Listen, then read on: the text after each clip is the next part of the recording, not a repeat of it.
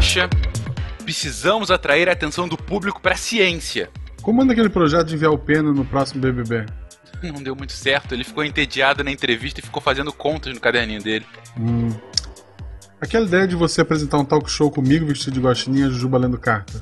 É, é que o Bigman falou que ele abriria um processo, sabe? Alguma possibilidade de vazar uma sex tape de algum integrante? Outro? Como assim?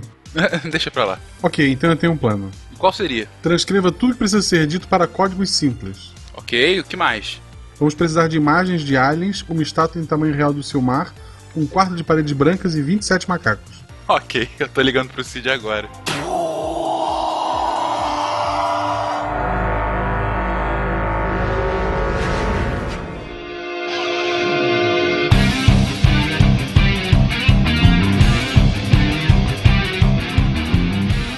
Pessoas, aqui é Fernando Malto Fencas, diretamente de São Paulo. E a ciência é essa coisa linda, mas não quer dizer que ela seja essa coisa isenta de falhas. Vamos então fazer uma autocrítica hoje.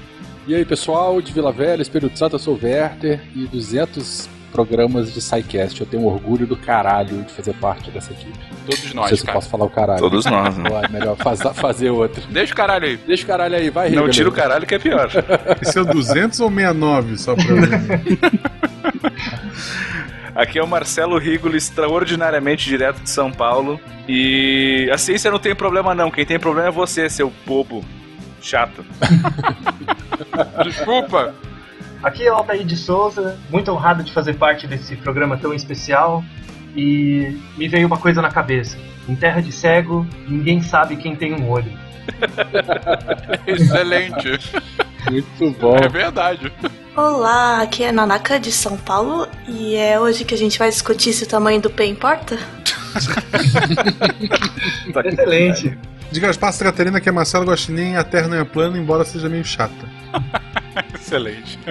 Você está ouvindo o SciCast, porque a ciência tem que ser divertida.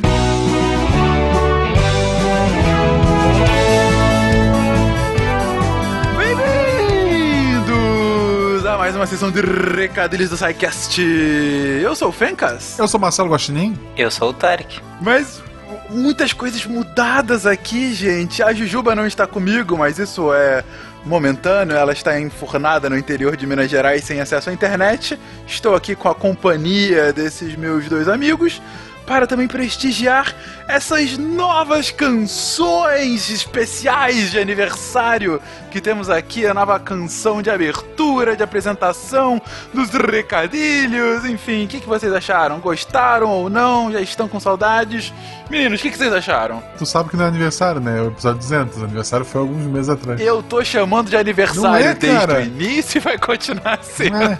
Claro que é uma coisa muito especial, gente. No 201 tudo estará mudado. É, a gente tá aqui pra anunciar a saída do Tarek, assim, agradecer por que ele fez pela gente. É, exatamente. Eu vou sair, o Guacha vai assumir o SciCast. Isso. Sim. Preparem pra trás. Né? Não, reparem não se ele não chegar no 202. que horror! Pois bem, gente, pois bem, esse é um episódio especial. Na verdade, como vocês já devem ter reparado, toda essa semana tem sido especial, e por especial eu digo um pouco cansativa, mas de qualquer forma, nós estamos finalmente conseguimos finalizar a semana com cinco dias de posts com casts do SciCast sendo lançado todos os dias. Grande ideia, genial, malta. Pois é. É isso O Tarek aí. tava comentando isso comigo hoje. Falando, é, você é o mais esperto. Você promete a parada pra você não conseguir sair dela depois. Tá gravado pra todos os É, ouvintes. não, você não, não tem mais porque escapatória. a ideia não basta estar na cabeça do Malta. Ele tem que falar isso no, no episódio, porque aí obriga todo mundo a, a correr atrás disso. O Malta do futuro, ele é muito sacana com o Malta do. Aliás, o Malta do passado é muito sacana com o Malta do futuro.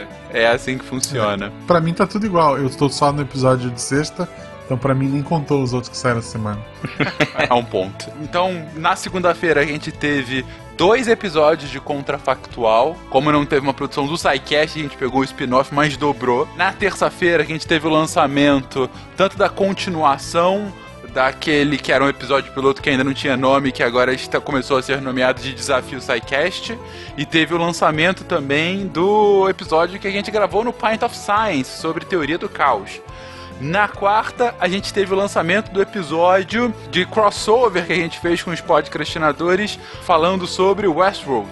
E ontem a gente teve já o episódio, o SciCast 201, porque, enfim, é, esse é o 200, a gente lançou o 201 ontem, é, a gente é dessas. Me deixa.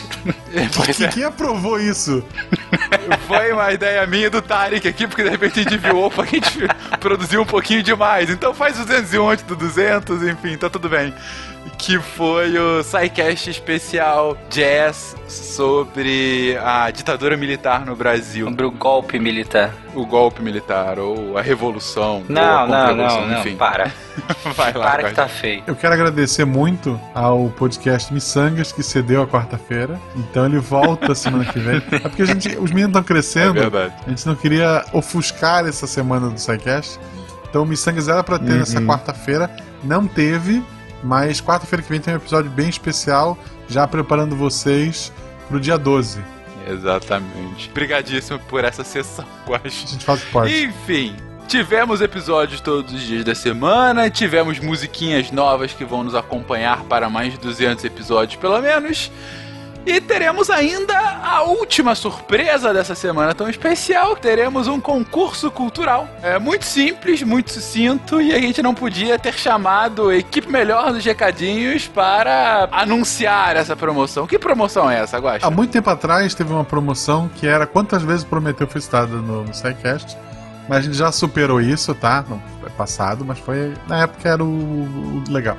Desde que o Tarek assumiu grande parte da produção, ou seja, o controle do chicote, eu desenvolvi uma vontade de matá-lo várias vezes. Então eu gostaria de saber dos ouvintes quantas vezes nesses 200 episódios, e vamos lembrar que o Tarek entrou depois e não participou de todos, mas às vezes ele morre sem participar também. Quantas vezes o Tarek morreu nesses 200 episódios de SciCast? Veja bem, gente. A gente quer saber quantas vezes ele morreu. Não que ele se deu mal, que ele tá desaparecido. Quantas vezes o Tarek de fato morre? Ou em cena, ou é mencionado a morte dele, porque isso Sim. acontece. Enfim, esse é o concurso cultural. Ah, você vê que é bem simples. O que a gente quer é que vocês mandem para contato.sicast.com.br quantas vezes e, claro, quando ele morreu nesses últimos episódios. O ouvinte que acertar, o primeiro ouvinte que acertar, ele vai ganhar uma caixinha com alguns produtos da loja SciCast, como Sim. camisetas, canecas, livros, enfim. Uma beterraba autografada. Beterraba. Olha que você tá prometendo, hein? Você que tá Como- falando. Como que eu isso? Não, não vai ter. A gente não envia alimentos. Não enviamos alimentos. Não, se bem que beterraba nem alimento conta, né? Mas ok. É verdade, ó. Mas enfim, então você, querido ouvinte, que quer participar, esse cast está sendo lançado hoje, sexta-feira, dia 2 de junho. Você tem até o dia 30 de junho para mandar sua Tá, mas resposta. só conta daqui pra trás. Daqui pra trás, exatamente. Do 200 pra trás. Semana que vem eu vou matar ele de novo, por exemplo, já não conta. Pode matar cinco vezes, não conta. Pode matar, reviver, matar, não tá contando. Sim, mas, Fê, que você falou da caixa, só pra quem. Ah, mas o que que tem na caixa? Pelo menos a camisa do Einstein tá lá, né? Na caixa a gente vai ter camisetas do Einstein, caneca do Guaxa Newton e livros da Marie Curie e do Carl Sagan. Pô, Olha aí. eu, eu posso participar? É, não, Eu não posso porque provavelmente eu estou morto, né? Isso. muitas vezes. O Tarek de Shredder. É verdade. Sim. Enfim, enfim, queridos, esse é o nosso concurso cultural. Fica aí aberto para aquele, pro primeiro que enviar. A gente anuncia no episódio posterior ao dia 30 de junho, muito provavelmente anuncia no episódio do dia 7 de julho o resultado. E é isso. O, o legal disso tudo é que quando a gente fez a promoção do Prometheus, a gente nunca mais falou do filme. Eu espero que a partir dessa promoção a gente não precise mais falar do Tarek. Nossa. Ok. Que bom. com essa mensagem de incentivo nesse cast especial. Queridos, eu espero que vocês gostem da discussão. A gente quis trazer uma discussão muito importante de autorreflexão ah, sobre o que, que é ciência, o que, que não é e o que, que ela tem de problema. Comentem aí o que vocês acharem, se vocês concordam, discordam, se vocês querem continuar expandindo o assunto. E principalmente, gente, 200 episódios, que a gente continue aqui se encontrando nessa sessão de recadinhos para os próximos 200, que o Guache esteja errado. Parabéns ao SciCast. Parabéns, SciCast, mesmo não sendo a data certa. Um beijo, gente. Até semana que vem. Feliz aniversário.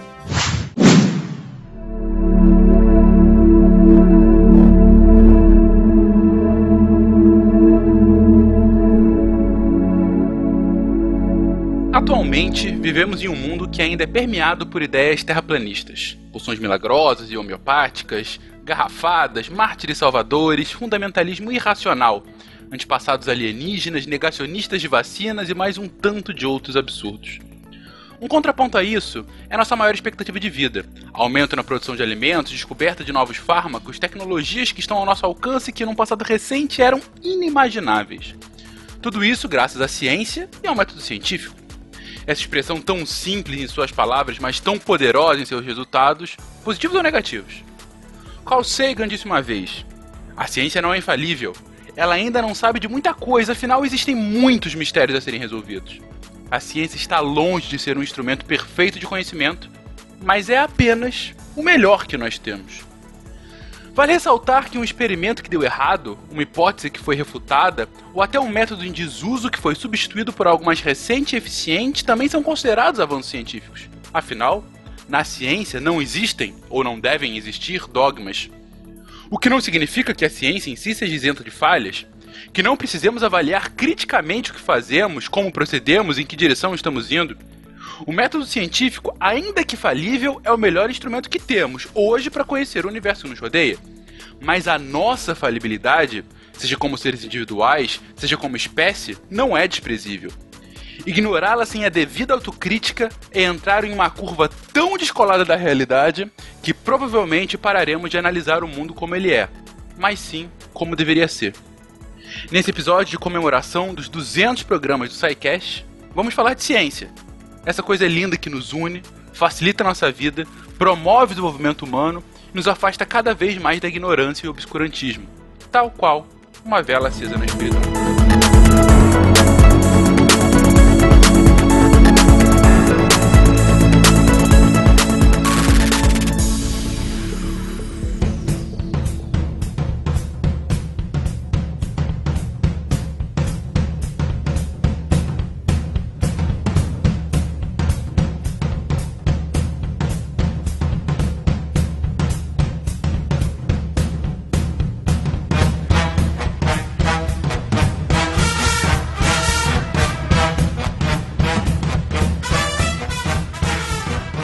Queridões, antes de mais nada, como o Werther falou na abertura dele, 200 programas, cara. Na verdade, mais, né? Tem aquela coisa de especial aqui, alguns não numerados e tal.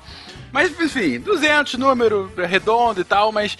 E aí a gente tava conversando, o que a gente vai fazer pro programa 200? No 100 a gente fez histórias de estudante, né, Guaxa? Eu não tava nem na equipe, né, ainda. Sim. E aí a gente falou, pô, mas pra onde que a gente evolui a partir daí, né, num programa de ciência? E aí, conversando, chegou-se essa ideia de, cara, vamos, vamos chutar o balde, porque assim, vamos começar a ser crítico com o nosso objeto de adoração aqui, vamos descer um pouco do pedestal, sair da Torre de Marfim e começar a fazer uma autocrítica sobre a ciência, sobre o método científico, sobre o estado da ciência atual, sobre a atuação do cientista.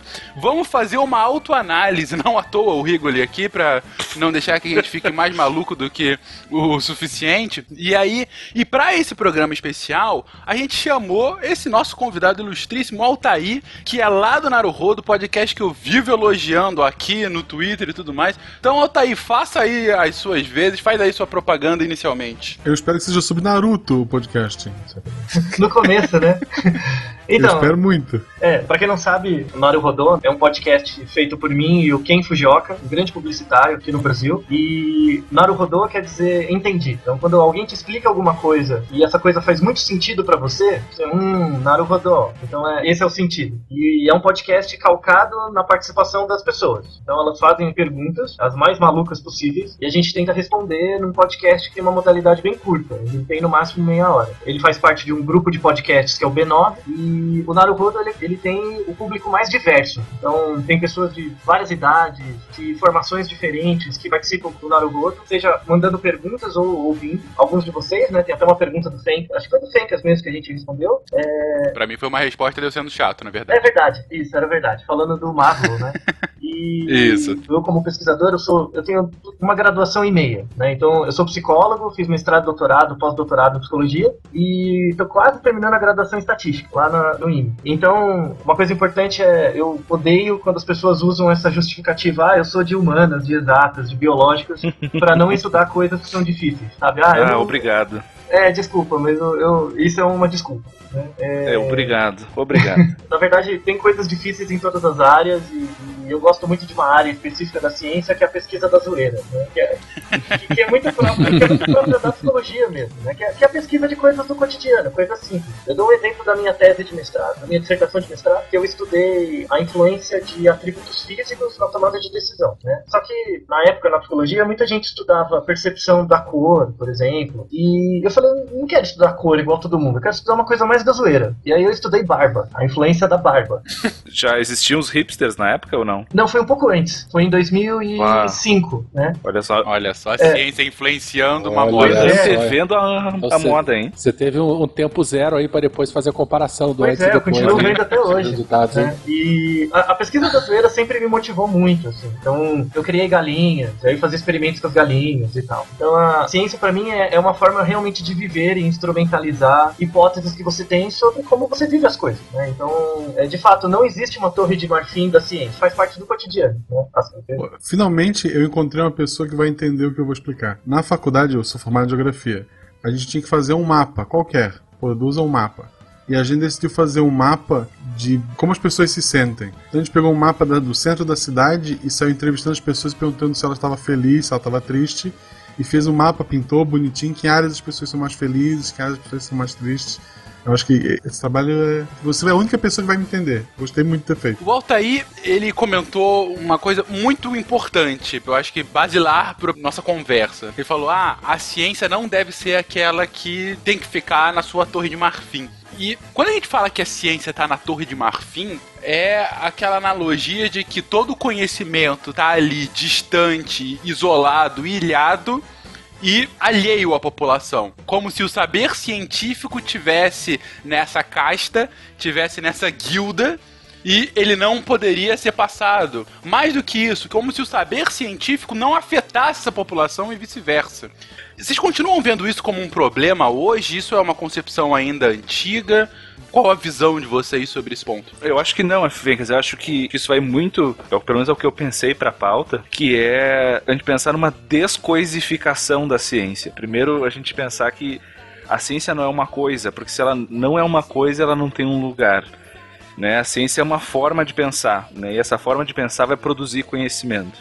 E eu acho que sim. Agora, esse conhecimento, sim. Esse conhecimento que a gente assim, rotula como ciência, eu acho que esse conhecimento, sim, ele acaba ficando muito ilhado em certos lugares ou em certos nichos que acabam que não extrapolam para a população em geral. E eu acho que se eles extrapolassem mais ou extrapolassem o suficiente, a gente não estaria aqui com um podcast sobre ciência. A gente não estaria sentindo essa necessidade de estar aqui falando sobre isso. Então, eu acho que sim. Eu acho que o conhecimento produzido por essa forma de pensar ainda fica muito restrito a alguns nichos específicos, mas eu acho que isso, em parte, não é um problema. Aliás, é um problema, mas eu acho que é um processo até em parte natural, porque assim. Hoje a gente não vive mais na época de Da Vinci, né? Onde uma pessoa pode, durante uma vida, aprender tudo sobre tudo. Talvez o Pena, não sei. Então, assim, é muito difícil a gente transpor o nível de complexidade que o conhecimento científico tá hoje e de especificidade para chegar no público leigo, para chegar ou nem necessariamente leigo, né? Hoje tá aqui eu e o Altair nós dois somos psicólogos, tá? A gente não trabalha dentro da mesma área da psicologia. Eu trabalho com psicofisiologia do estresse e o Altair trabalha com neurofisiologia do sono. Provavelmente ele teria que me explicar muita coisa para eu poder entender o que ele faz. Tipo, algumas semanas. Sendo que a gente tem a mesma formação de base. Agora imagina pra gente explicar o que a gente estuda pra uma pessoa que não é psicólogo ou talvez não tenha nem ensino superior, né? Não querendo dar uma de babaca aqui, que a gente sabe um monte, mas assim, mesmo a gente que estuda áreas afins, é difícil se comunicar. E agora imagina a gente transpor isso de uma forma cognoscível para um público leigo. Então acho que essa falha de comunicação faz parte, né? Agora o que eu acho que é o problema em si é a falta de esforço de vencer esse problema. A falta de interesse e a falta de incentivo. A própria CAPES, nos últimos anos, começou um movimento de incentivar isso, mas isso é muito recente, assim. Eu pensaria no oposto. Então, por exemplo, me colocando no lugar de leigo. Como eu estudei um tema da zoeira, né? Barba e tal, as pessoas chegavam para mim e perguntavam por que o Estado te dá dinheiro para estudar essa merda? Né? É, é, como assim? Como assim? Uma pergunta muito válida. Exato, é uma pergunta excelente. Como assim? Na verdade, assim, pensando na relação, não entre pesquisadores, e aí, aí é um outro nível de problema, mas pensando na relação entre o indivíduo comum, não que a gente seja incomum, mas o indivíduo comum e a ciência. Talvez você possa fazer o contrário, que é pensar, me fala o que você quer saber, sabe? Então, por exemplo, eu fazia isso, por exemplo, com a minha avó. Né? Minha avó chegava para mim, meu filho, você estuda tanto, por que, você não trabalha? Né? Por que você não vai fazer uma coisa de útil? você fica enfornado estudando, né? E ainda você estuda barba, pra quê? Né?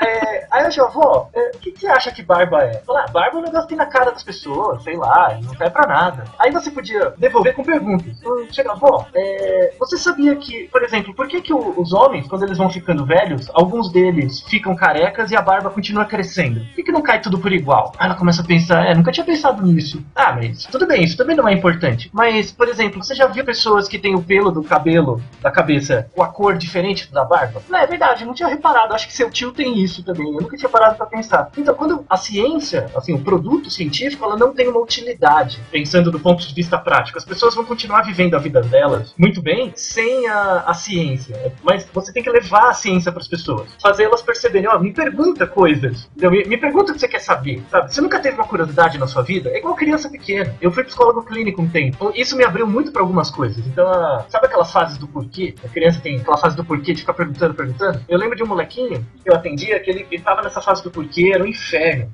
300 perguntas. E aí eu fiquei meio bravo, cheguei pro moleque e falei: Moleque, eu sei o que você quer saber de verdade. Você quer saber de onde você veio. É, aí ele olhou para mim: Não é verdade. Aí ele olhou depois: E como é? Né?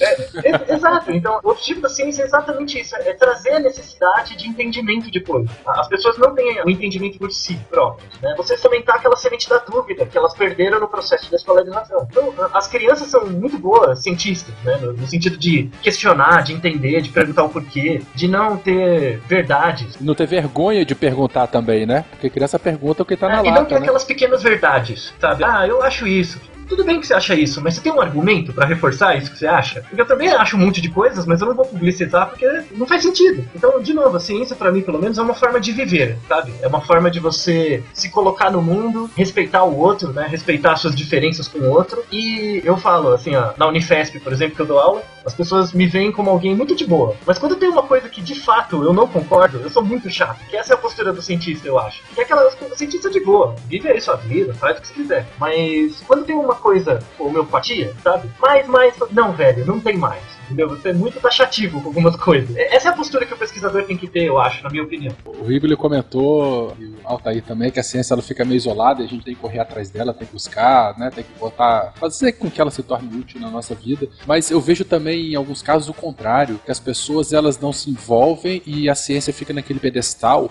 e de inquestionável. A gente sempre fala, olha, não pode ter dogma, a ciência ela muda o tempo todo, ela se reinventa, a gente descobre coisa nova, métodos novos, abordagens novas, novos resultados que vão refutar ideias antigas e vão surgir novas preposições e tal. Mas em alguns casos, realmente sim, ela fica isolada e às vezes as pessoas têm muito medo quando a gente coloca a palavra ciência na jogada. Eu vou dar um exemplo aí. A gente pega qualquer cogumelo do sol ou qualquer outra coisa alternativa que for. Aí tá lá na propaganda de televisão e tal, e o narrador vai e fala assim: não, e foi comprovado cientificamente que tararau, tereréu e não sei o que lá, e o resultado é esse.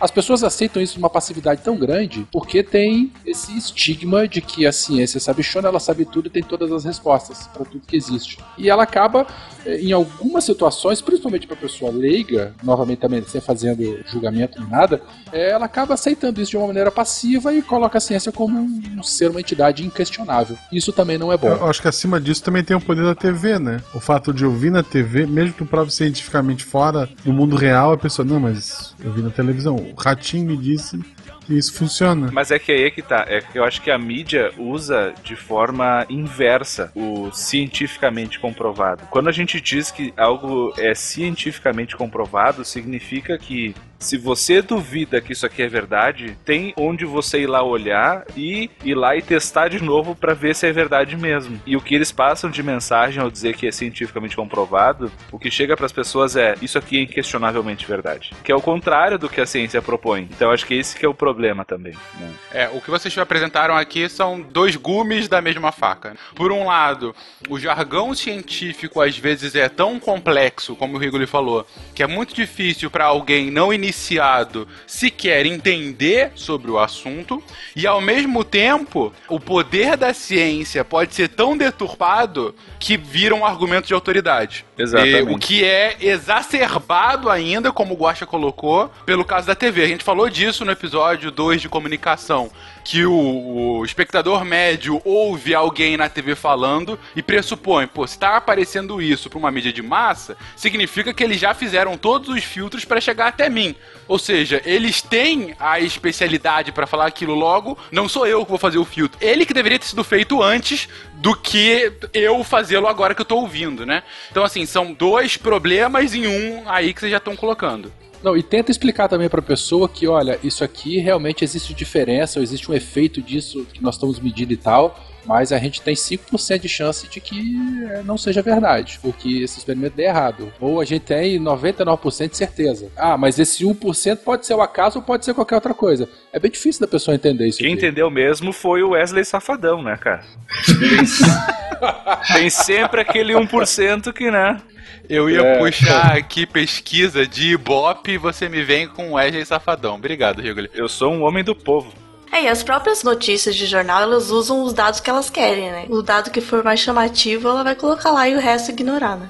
Ah, não, mas depois eu vou comentar que não é só o jornal, hein? Não é só é. o jornal. Pois é. As revistas fazem isso o tempo inteiro. Eu, como revisor, eu vejo esses glu-glus o tempo inteiro nos artigos. Mas, usando o meu chapéu de estatístico, assim, na verdade, é que eu tenho os dois, né? As pessoas não reparam que, na verdade, a ciência não serve para dizer que você está certo. Ela serve para dizer o quão errado você está. Então, eu afirmo que o remédio funciona. Eu afirmo com base no estudo que eu fiz, mas eu nunca vou poder afirmar que o, que o remédio funciona. Eu afirmo que ele funciona com uma chance de erro subjacente a isso. E essa chance de erro não é publicizada. Porque o jornalista, por exemplo, na USP, lá, na faculdade de jornalismo, não tem um curso de estatística na graduação. O jornalista não sabe fazer intervalo de confiança, pra cacete de dado nenhum. Então, toda a área que produz conteúdo, assim, não os divulgadores de ciência em geral, mas os produtores básicos de conteúdo, então RP, publicitário, comunicólogo, jornalista, não tem uma base em pesquisa quantitativa mínima. Então, eles comunicam os dados estatísticos como verdades absolutas. E obviamente que a pessoa vai pegar. Né? Eu sempre conto uma piada quando eu dou aula na Unifesp, né? Então, eu falo pros alunos: imagina que você descobriu uma coisa muito interessante, você publicou um artigo e você foi chamado para falar da Ana Maria Braga. Aí o Louro José vem, vem para você, imagina que você criou uma dieta, a dieta do chiclete. E aí todo mundo começou no Instagram a usar a dieta do chiclete e mostrar a barriga sarada. E aí a Ana Maria Braga te chama pra mostrar a dieta do chiclete, né? Ela chega para você e pergunta: ah, você é o criador da dieta do chiclete? Eu sou. E ela funciona? Aí você fala, ah, funciona. Então, você que está assistindo na sua casa e vê que o cara que criou a dieta do chiclete dizendo que ela funciona, você não tem recurso para ir contra esse fetiche, sabe, da, dessa informação. Agora, se o Louro José, por exemplo, fizesse doutorado, pelo menos soubesse estatística, meu Deus, onde chegar? É, o que, que, seria uma pergunta cientificamente bem feita? É, seria chegar para o pesquisador: a dieta do chiclete funciona? Funciona. Qual é a chance de erro que você tem cada vez que você afirma isso? Ah, eu tenho 3% de chance de estar errado. E aí o telespectador decide se com essa margem de erro vale a pena fazer a dieta ou não. Entendeu? Essa é uma maneira de comunicar a informação com um erro associado. Isso é uma coisa que falta em toda a comunicação científica. E me incomoda como estatístico, tá? Eu digo, me incomoda. Eu fico imaginando o ator que faz o Louro José na faculdade, vão achar que ele tá o tempo todo fazendo pergunta, né? Você que tá com a mão levantada. Não, não é mão levantada. É que eu tenho costume de usar um papagaio aqui e eu não tô conseguindo botar a mão de volta para baixo. Ô, Altair, você comentou uma coisa: os cursos de estatística, as cadeiras de estatística são deficientes na São uma graduação. merda. Não, e quando tem também, o aluno ele não quer saber de outra coisa além do P menor do que 0,05. Porque a verdade tá ali, né? A gente trabalha para achar o P menor do que 0,05. Porque quando o P é menor que 0,05, realmente existe diferença ou existe o efeito nisso que eu tô testando. E dane-se o resto. Então, assim, tem uma visão tão, tão bitolada da coisa que a, a formação já começa muito errada. Bom, duas coisas rapidamente. Primeiro, vamos explicar o que é P, não é todo mundo que entende. E segundo, já que é hora de colocar realmente o dedo na ferida da nossa ferida, colocar, gente, graduação, mestrado. Mestrado já não era mais muito comum, mas eu fiz graduação em relações internacionais, que tem, em teoria, muitas teorias relacionadas a cálculos matemáticas e economia. Claro, eu não tive uma aula de estatística.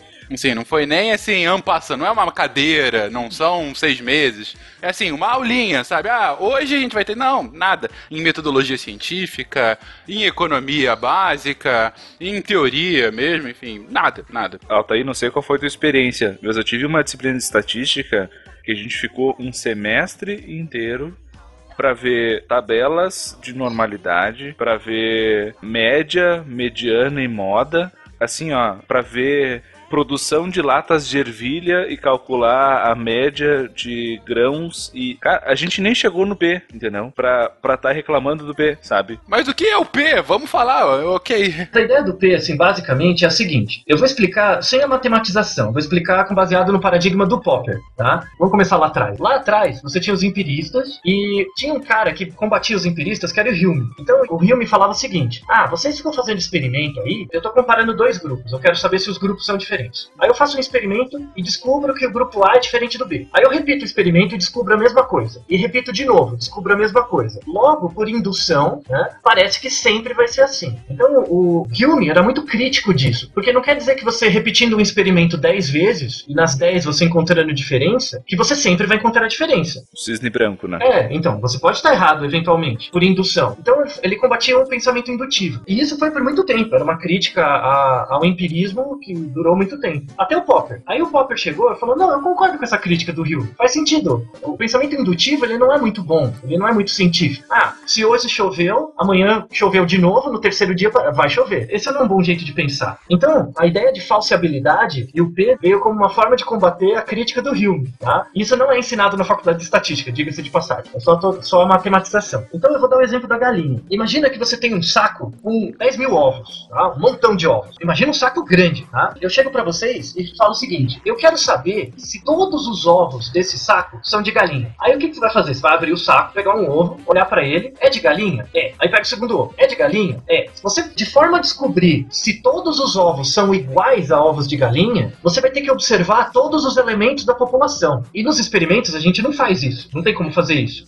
Ou seja, no limite, você nunca vai poder dizer que coisas são iguais. Você não tem como dizer isso, tá? O que, que se faz em pesquisa? Na verdade, você não tem como dizer que os grupos são de fato iguais. Mas você pode fazer o seguinte: então imagina que é um saco muito grande, ele é tão grande que eu preciso de uma escadinha para subir no alto do saco. Aí eu subo nele, abro o saco. Quando eu abro o saco, os ovos estão todos empilhados, né, amontoados. Quando eu abro o saco e olho para dentro dele, eu vou ver apenas a primeira camada dos ovos, certo? Vocês estão conseguindo me acompanhar? Tá ficando bizarro, mas vamos lá. Isso, isso. É, é pra ser bizarro Tô mesmo. falando de saco, ovos e P Isso. na mesma Isso. situação. Isso. I- Imagine você lá no alto de uma escadinha olhando o saco. Se o saco é desse tamanho, imagina o P. Todo P tem um saco com ovos, é isso? Isso, um Tá, saco bem ok. grande, aliás. Tem- o saco tem que ser grande. É, então imagina que Gente você abre o saco, olha a primeira camada de ovos. tá? Se nessa olhada você ver um ovo que não é de galinha, você já conseguiu mostrar que nem todos são de galinha, certo? Certo. Só que se eu olhar nessa primeira camada de ovos e todos eles forem de galinha, quer dizer que todo saco só tem ovos de galinha? Não, não. Porque eu não estou olhando os ovos de baixo, certo? Quando você faz essa Certo. olhada por cima, é a amostra que você coleta. Você coleta uma amostra. Se nessa amostra você encontra diferenças estatisticamente significativas, quando você encontra diferenças, quer dizer que essas diferenças existem. Só que quando você não encontra diferenças, não quer dizer necessariamente que os grupos são iguais, entende? Então, o, objetivo de todos os estudos que vocês já fizeram, que vocês vão fazer como cientistas, como pesquisadores, é buscar se existe diferença. Você nunca vai testar, fazer um estudo para testar que coisas são iguais, porque para testar igualdade, você vai ter que testar em todos os elementos da população, tá? E isso é impossível. Então, eu vou dar a definição mais chula, mais simples do P. O P, ele é a chance de erro em afirmar que coisas são diferentes. Então, por exemplo, eu vou testar um remédio. Um grupo toma um remédio, outro grupo toma placebo. Eu quero saber se o remédio funciona. O que quer dizer quando eu digo que o remédio funciona? É que pessoas que tomam remédio são diferentes de pessoas que não tomam. O P, ele é a chance de erro que eu tenho em afirmar isso, em afirmar a diferença. Então, eu posso afirmar que o grupo que tomou o remédio foi melhor que o placebo, foi diferente do placebo, com 1% de chance de erro. Aí vem a questão, esse 1% é muito pouco erro. E aí você tem que estabelecer um critério, né? Esse critério é o, é tal do 5%, que é uma coisa definida, é uma coisa arbitrária, esse 5%. Você pode manipular esse valor se você quiser, tá? Em geral, algo que tiver até 5% de diferença é cientificamente comprovado. Isso. Então, é- essa ideia do cientificamente comprovado é uma assertiva que você pode afirmar, é uma diferença que você pode afirmar com até 5% de chance de erro. Mais que isso, é muito erro, né? Então eu fico inseguro de afirmar a diferença. Ou seja, tudo que tiver P menor do que 0.05, os 5% de chance, é algo que você tem uma margem de segurança tal que vai sair cientificamente comprovado nas revistas da semana Isso, que se vem. o P for menor que 5%. Mas, mas peraí, peraí. Mas, vamos lá, 5% é o quê? Tipo uma caneta Bic? Como assim? Como assim? Você tá falando do tamanho do P? Meu Deus! Como assim uma caneta Bic? ok, Desculpa, Nanak. Ah, tá, continua aí. Yeah, Mr. White. Yes, science. Da onde saiu 5%? Por que 5%? Porque tem uma propriedade da distribuição normal lá, do intervalo de confiança, que quando você pega uma variável, calcula a média e calcula o erro padrão, se você pega a média mais dois erros padrão, você vai ter 95% dos dados da população. Logo fica 5% de fora. Então tem a ver com uma propriedade do intervalo de confiança, tá? esse 5%.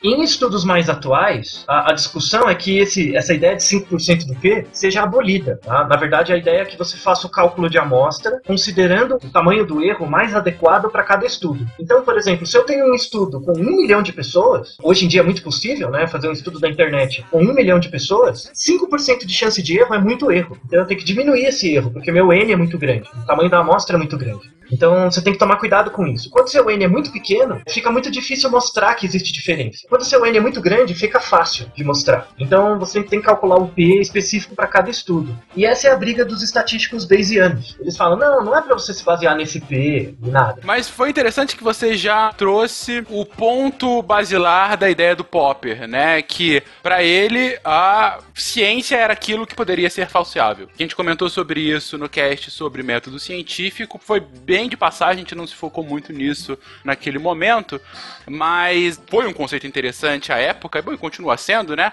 Pra demarcação entre o que é científico e o que não é científico. Até para aquela velha luta ainda tão atual que é estabelecer, ah, por que a ciência não pode opinar sobre religião? Simplesmente porque você não consegue falsear a fé. Por isso que, por exemplo, filosofia não é ciência, matemática não é ciência. Olha só, afirmações. Não, mas é verdade. Afirmações É, a, fortes. a matemática em si, ela não é, assim, pensando popperianamente, ela não é uma ciência.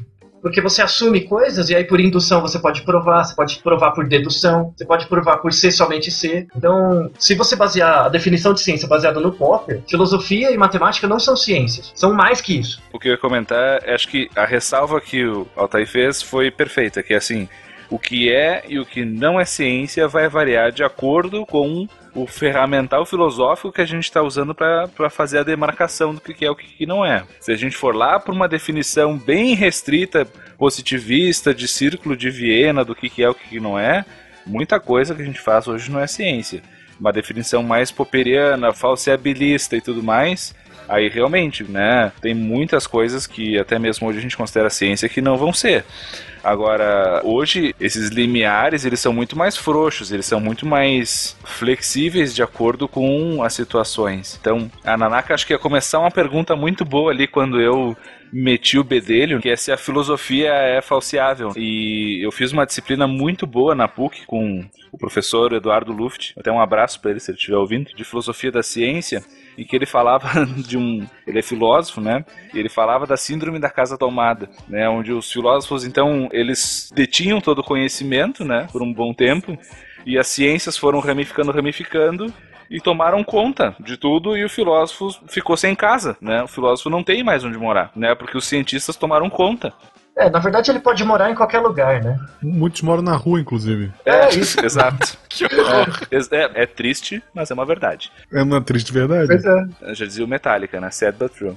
Então, e ele dizia assim que hoje, se o conhecimento fosse uma pizza, o filósofo é o cara que tenta comer a pizza inteira e passar mal. Porque, porque, não tem como comer a pizza inteira. Só que assim, na verdade, é tudo farinha do mesmo saco. Porque na verdade são todas maneiras de tentar conhecer o universo, compreender e conceituar e manipular. Só que houve essa cisão entre a maneira de pensar e as coisas que parece que são coisas diferentes. Então, assim, se tu for para um cientista hoje, e aí eu me incluo em vários aspectos, um, pegar aí um, um, biólogo de bancada, pegar um químico de bancada, pegar um, um psicólogo de, de, laboratório, qualquer profissional cientista aí, e perguntar assim, tá, mas assim, qual o referencial filosófico que tu usa para basear os teus experimentos? Cara, muitos não vão saber. Não sai, é, não sai nada. Não sai, não sabe, não Isso. sabe. Muitos não sabem quem é Popper, muitos não sabem. Não é uma crítica, tá? Eu sei porque eu fui atrás e tal, e li e tal, mas senão eu também não saberia.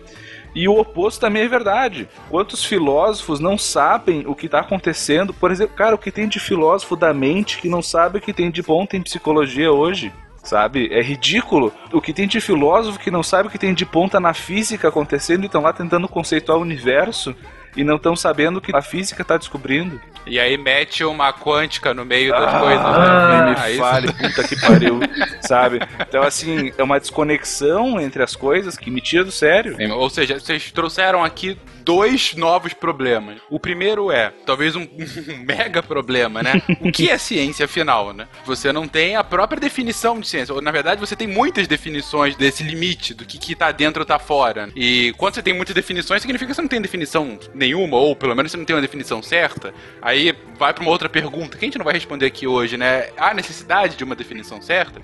Mas isso traz um segundo problema para mim mais grave. Como que o cientista não sabe qual é o referencial metodológico que ele se baseia? Escalando quem ele tá? Eu sempre lembro da frase do Newton: se vi mais longe é porque eu tava em ombros de gigante.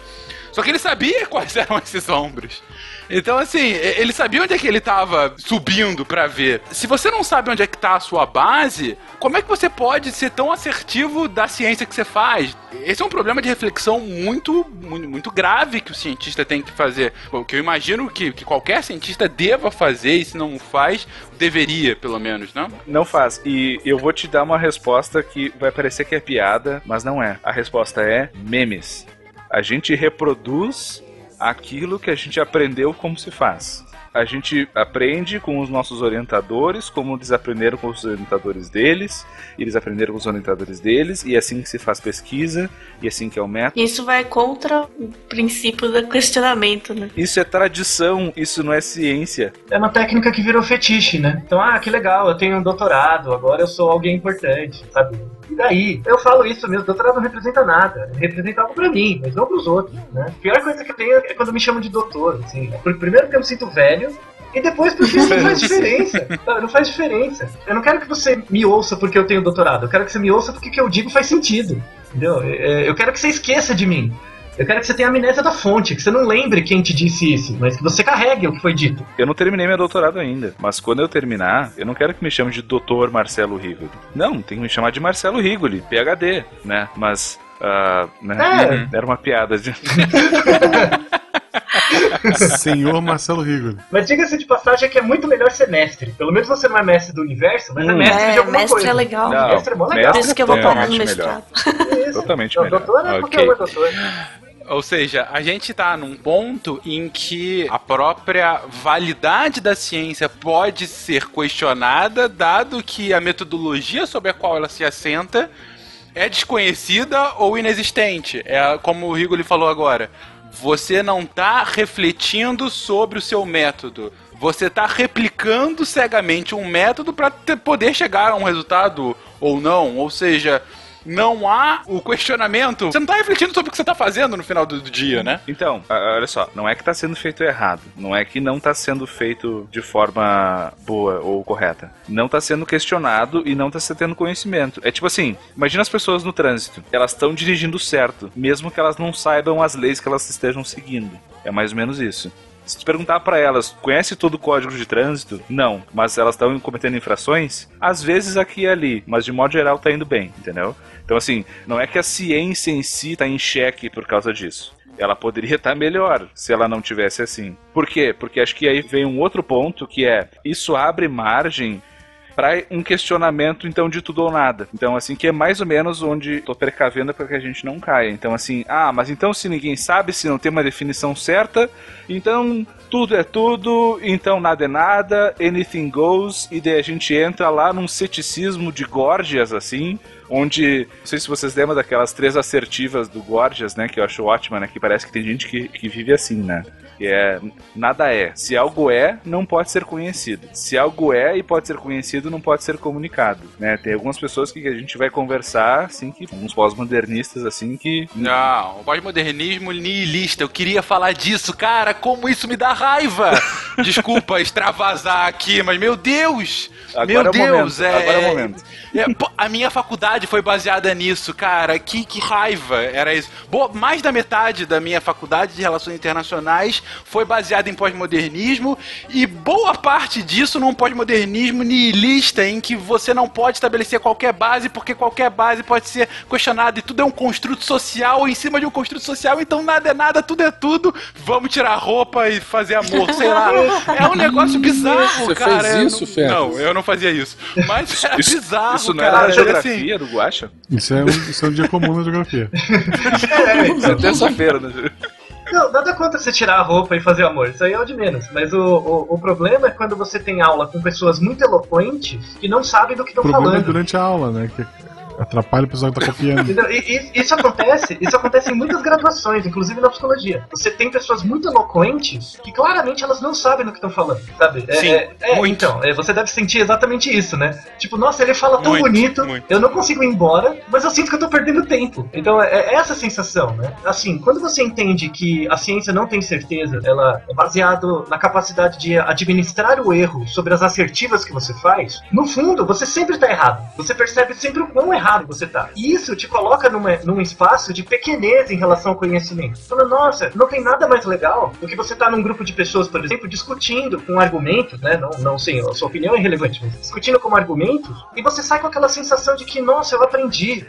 Sabe? Fez sentido pra mim. Eu, eu senti que o outro gostou dos meus apontamentos. Esse é o melhor tipo de aula, ou, ou de estudo, né? Seja no bar, seja na escola, na classe, seja o que quer que seja, no lugar que for.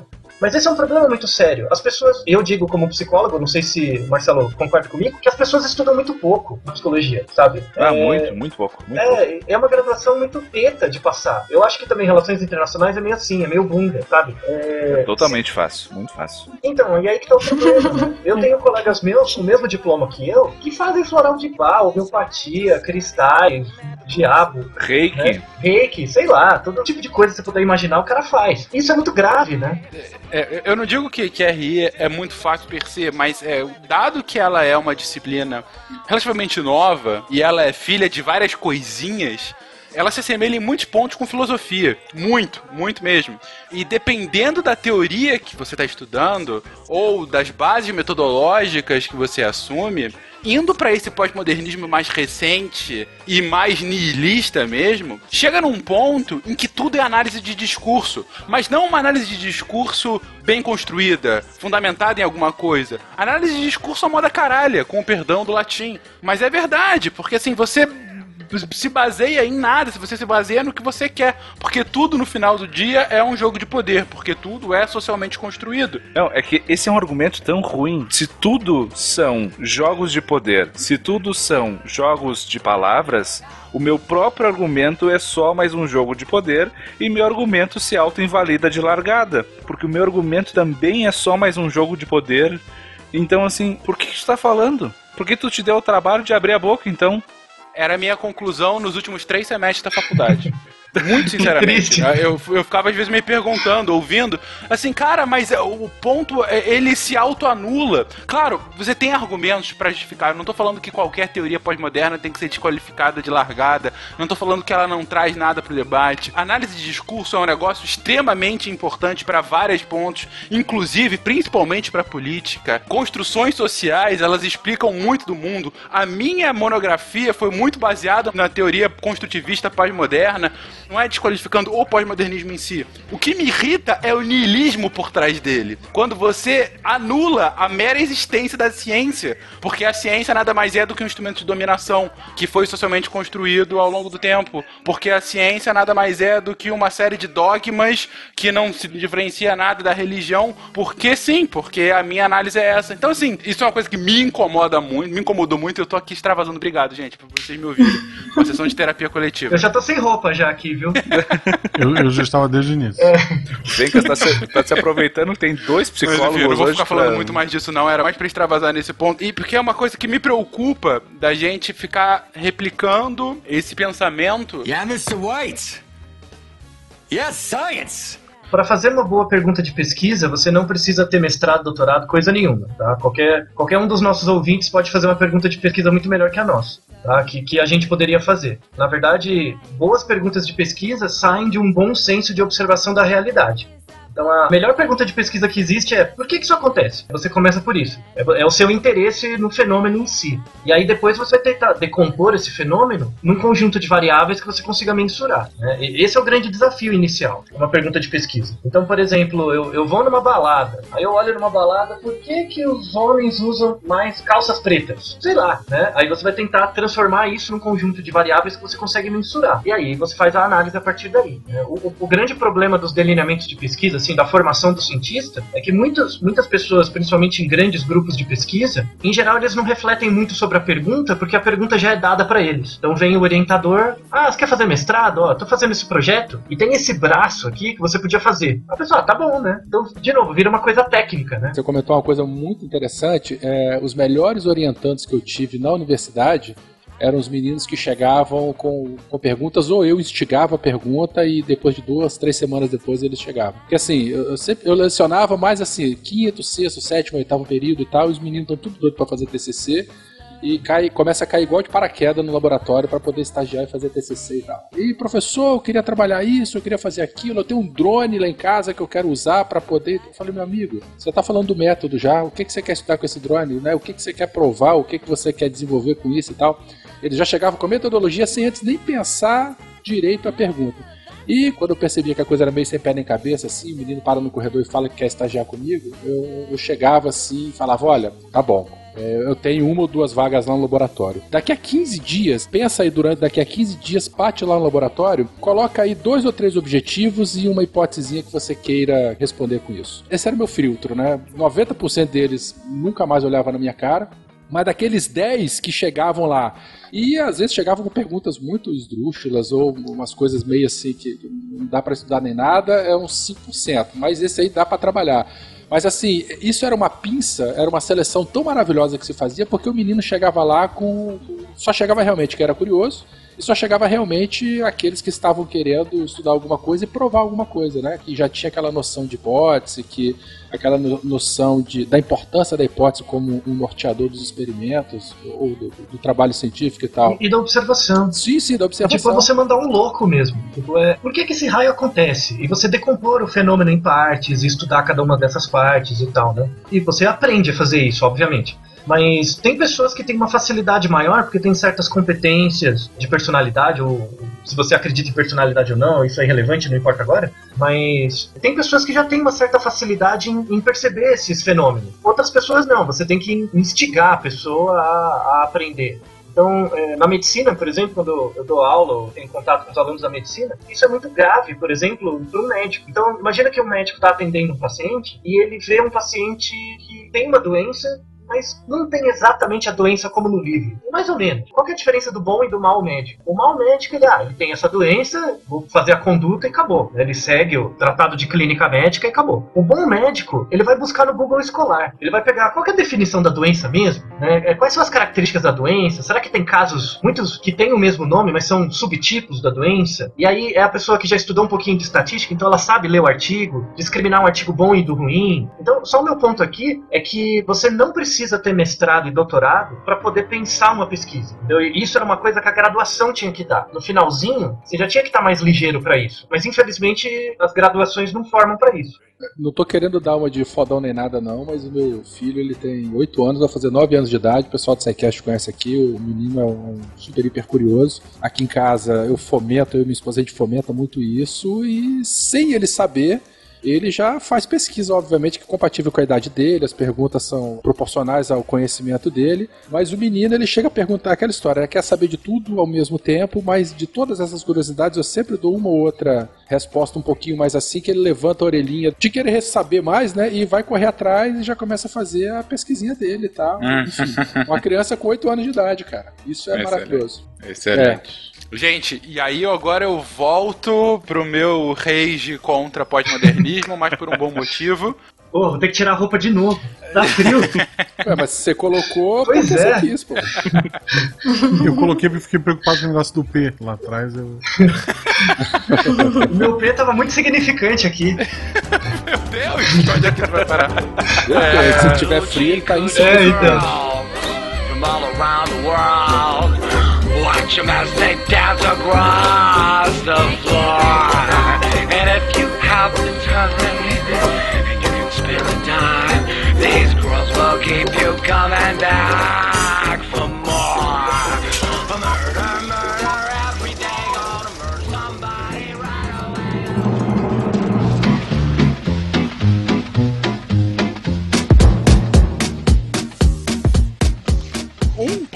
que a gente tem que comentar, até porque acho que foi essa semana ou semana passada, a gente teve de novo um novo caso Socal. Pra quem não se lembra, gente, você tem o caso Socal, ou o Hoax Socal, enfim, foi um escândalo, a gente pode colocar assim, que aconteceu há mais de 20 anos, quando um pesquisador, eu não me lembro agora da área dele, mas um pesquisador com mais raiva do que eu agora de teorias pós-modernas e afins, ele escreveu para uma revista de estudos sociais escreveu um artigo completamente maluco, insignificante, assim, um artigo que não dizia nada, que não dizia nada, mas com um tom acadêmico pós-moderno muito claro, muito nítido. E ele escreveu para essa revista que era uma revista avaliada por pares, como qualquer boa revista o é hoje em dia, e esse artigo foi aceito. E assim que o artigo foi aceito, ele escreveu para a comunidade científica divulgando o caso, falando: olha, esse artigo aqui não quer dizer nada, olha só como isso é absolutamente pífio, e isso foi lido por acadêmicos e foi aceito. E na semana passada, se eu não me engano, na gravação desse cast, isso foi replicado, dessa vez batendo em cima de teorias feministas pós-modernas. Era um artigo falando sobre como. Olha só, a gente falando de P, mas era falando como o órgão sexual masculino. Eu esqueci agora o, o título. Mas como o órgão sexual masculino tinha a ver com mudança do clima. Qual era a relação dos dois. E aí ele tinha toda uma construção mostrando como ele era um símbolo do machismo, machismo relacionado à mudança do clima, porque você, machista, não quer agir assim como aqueles que carregam pênis, enfim. Tinha toda uma linha de argumento em que os próprios pesquisadores que fizeram o artigo colocavam: olha, nossa prova foi, nós lemos o artigo e vimos que qualquer parágrafo ali não queria dizer nada. Gerador de Lero Lero. É, gerador de Lero Lero, exatamente. Submeteram e foram aprovados. Isso não acontece só com artigos assim subjetivos, digamos assim, mas tem muitos artigos tanto em exatas e biológicas que têm grandes falhas de metodologia ou que não querem dizer nada e passam pela revisão de pares. Era essa discussão que eu queria trazer aqui agora, Nanaka. Eu dei dois casos mais para as ciências sociais agora, mais minha área, e que acabam explodindo mais, mas eu queria comentar sobre isso. A situação de publicações revisadas por pares, tanto isso dos pares terem não revisarem, quanto a dificuldade de replicabilidade, até revistas bizarras que você paga e é publicado, né? Eu, eu finalmente entendi porque que na África é mais quente. Ok. Werther e Altair, vocês também revisam paper pra journal, né? Uhum, sim. Sim, já. Já revisaram? Sim. Tá. Aham. Quantos reais ou dólares vocês já ganharam por isso? Tapinha nas costas e Deus lhe pague. É, pois é, né? Um abraço e boa tarde, né? Isso. E um certificado pra você colocar no Lattes de que você é Você ganha revisor uma linha. Certificado? Eu nem certificado ganhei até agora. Então cobra porque você coloca no Lattes e escota poto em Ah, seleção. bom, eu vou mandar e-mail porque eu recebi só e-mail de muito obrigado por enquanto. Esse é o primeiro ponto que eu queria comentar. Que assim, claro que isso não justifica, né? Mas eu acho que em parte pode explicar. É que boa parte, para não dizer todo, o trabalho de revisão feito por pares é feito de forma voluntária, para não dizer escrava. Não é escravo porque ninguém tá obrigando a gente. Quer dizer, eu não sou obrigado porque eu sou aluno, né? Eu faço porque eu quero, mas assim, o meu orientador, por exemplo, ah, eu sei que tem pressão da universidade para ele revisar quando chega convite, sabe? Porque da CAPES e do CNPq, porque ele tem bolsa de produtividade, aquelas coisas todas. Então assim, mas ele não ganha mais por isso, saca? Então, até que ponto o cara vai estar de fato se dedicando para aquilo ali e prestando atenção, sendo que ainda aqui no Brasil ele ainda tem que dar aula, né? Ele ainda tem cargos administrativos e tudo mais, tudo mais. Aí tem, tem um problema bem grande, sendo que pega editoras aí como Elsevier e etc, que não tá faltando dinheiro, né? As editoras, inclusive, estavam sofrendo boicotes, né, no passado, em função desse tipo de coisa. Só interromper rapidamente, enfim, acabei de achar o artigo. O pênis conceitual como um construto social. Era o nome Já do começou no artigo. título, né? E aí ele. Bem que é conceitual, Não, né? exatamente. enfim. Em várias áreas da matemática, por exemplo, matemática pura, principalmente topologia, análise real, funcional, eles boicotaram totalmente as revistas do Elsevier, por exemplo. Então eles publicam no Arquivex, lá, tem a própria revisão por pares ali, então o cara posta o artigo inteiro como se fosse um blog, os outros professores revisam ali nos comentários e fica ali. Computação, matemática, principalmente pura, é uma área muito mais colaborativa. Não tem troll, por exemplo, não tem troll que fica causando. E funciona. Os artigos são publicizados e saem e tal. Pra acontecer isso em outras áreas, em psicologia, em medicina, por exemplo, é muito mais difícil porque você agrega valor a você mesmo pela quantidade e as revistas que você publica. Né? Esse é um problema. É mais uma coisa da fetichização da, da ciência, né? Porque no fundo fazer ciência virou um trabalho. Como o trabalho, por definição, ele tem que gerar um- uma produção, ele tem um fim. E o fim de um trabalho, de uma pesquisa bem feita, não é a pesquisa bem feita, é o P menor que 5%. Né? Então aí que tá o problema. E a publicação disso Pois depois. é, e aí que tá o problema. Eu não vou mencionar, obviamente, mas eu já vi, não só como revisor, como presenciei vários casos de fraude em artigo de biologia molecular, por exemplo.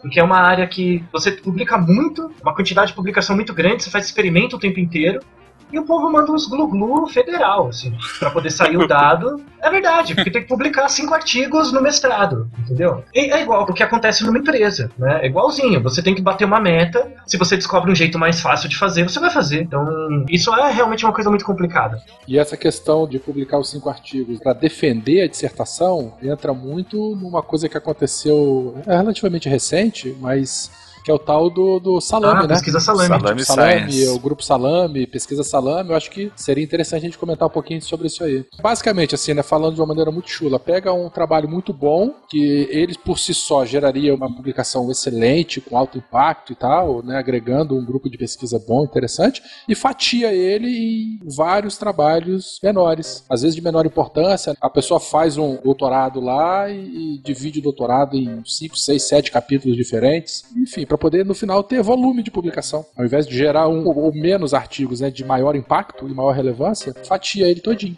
É, eu pergunto isso para os meus alunos, por exemplo. Eu dou aula de disciplinas grandes, então tem muita gente. E geralmente vem gente que, por exemplo, está no doutorado, ou terminou o doutorado, está no pós-doutorado, vem para dar uma revisada, vem professor e tal. Eu pergunto para eles: quantos artigos, dos artigos que você publicou, você leu de novo? Nem você mesmo leu os artigos que você mesmo publicou depois que eles foram publicados, né? A pessoa esquece, É. né? Ah, publiquei, tirei mais um peso da, da cabeça e bora Pois partir é. pro próximo. Ou seja, não é conhecimento, né? É um número mesmo.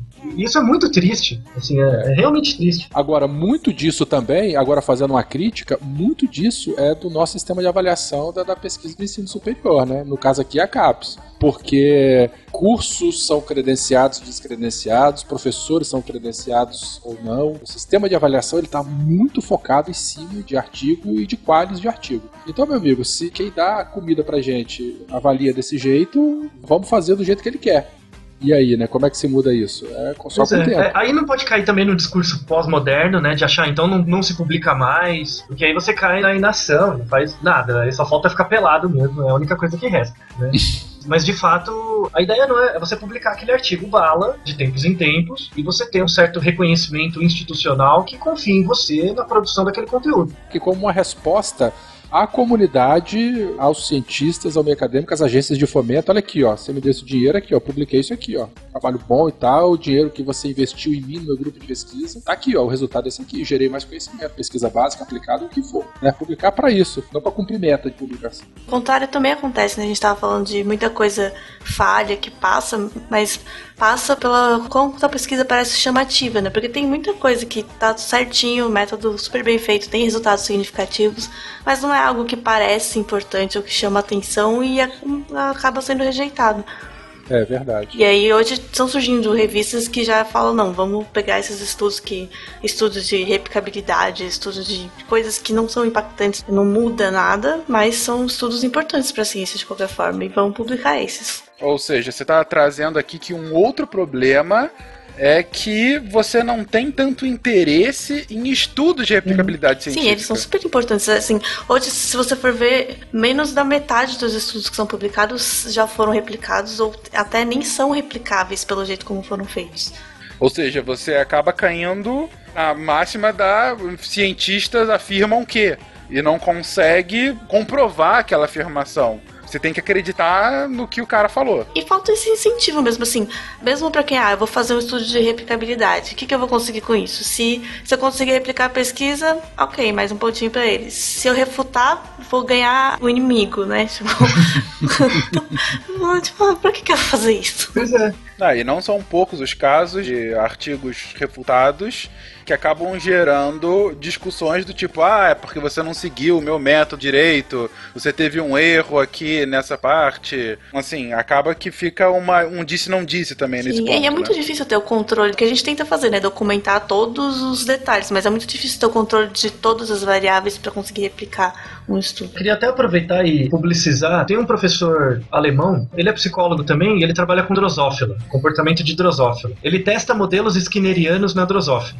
E o nome dele é Bjorn Brains. Aí o site dele é www.brains.org. Vale a pena visitar o site dele, porque é o site do laboratório dele, tem os trabalhos e tal. Ele é um ativista científico também. Então, ele já tem, por exemplo, um GitHub, que ele programa as coisas lá no R, em MATLAB. No momento que ele roda o experimento, automaticamente ele fez um sistema, automaticamente o gráfico resultante disso já fica público. Então, por exemplo, eu fiz o experimento, o gráfico já sai público online. Ah, meu experimento não ficou bom, já sai um novo gráfico. Então, você consegue ver todos os passos do andamento da pesquisa dele até a publicação do artigo.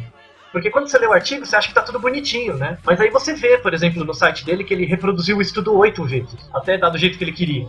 Entendeu? E ele conta os passos, ele disponibiliza os dados, ele não publica em revista paga. Ele até paga para publicar, mas ele não publica em revistas que sejam fechadas. Você tem que pagar para ter o acesso. Ele é um exemplo muito legal, por exemplo, como professor, né, como docente, de ter um laboratório em que tudo é aberto, tudo é auditável, e ele defende esse, esse procedimento. Em 2015 eu fiz um, um evento no Instituto de Estudos Avançados da USP, e ele veio falar do trabalho dele e também falou sobre o método de Open Science que ele faz. Para quem tiver interesse, é um site muito legal de visitar. Mas ele não é um paranoide, né? Porque Não. Ano passado a gente teve uma jornada ali do pós-graduação onde eu tô inserido e eu a gente os alunos de doutorado foram apresentar seus projetos para os alunos de mestrado para enfim falar sobre metodologia e tudo mais. E enfim eu terminei minha apresentação e eu tava saindo e a professora tipo disse não não não ah, volta ali para deletar. E eu disse o quê? Né? Não tu não deletou o arquivo. Eu disse que arquivo? "Ah, os teus slides. Eu disse não não tem problema. "Ah, não não é que a tua pesquisa né a ideia da tua pesquisa não tá publicada ainda aí eu disse ah não tá beleza eu fui lá deletei Daí ela, da lixeira também, né? Aí eu. Nossa. Ah, meu Que Deus! paranoia. Nossa, que paranoia, cara. Agora é a hora que a gente coloca o computador dentro do micro-ondas também, né? Vai que recupera. Agora pega essa pá e enterra este, esse notebook lá atrás. Então o Jason Bourne vai vir aqui e vai pegar o meu computador e vai. Mas, é, bom, vocês trouxeram alguns outros problemas aí nessas últimas falas. Um muito evidente que a gente já explorou em um cast específico, que é acesso fechado. A gente tem aqui um cast específico do SciCast que a gente fala sobre acesso aberto, né? Enfim, toda essa discussão sobre ter que pagar para ler a ciência hoje em dia e todas as alternativas que hoje têm sido feitas como ou revistas que já estão desde o início abertas ou aquelas iniciativas que hackeiam as revistas fechadas Mãe russa. né? Exatamente. E deixam públicas todas. Esse é um dos problemas, porque isso, sem dúvida, encarece sensivelmente a ciência, né? E, a- e deixa ela mais elitizada. Acho que tinha que funcionar no esquema de Patreon, sabe? Eu fui procurar vários artigos ou livros que eu queria. Eu não sabia se ia me ajudar na pesquisa, mas eu queria dar uma lida pra saber, e nem isso eu conseguia. Aí eu consegui por esses caminhos. Pô, se tivesse aberto e eu falasse, nossa, me ajudou pra caramba, eu pagava lá pro cara. Mas como que eu ia saber que ia me ajudar, né? Tinha vários que eu achei que me ajudaram em nada.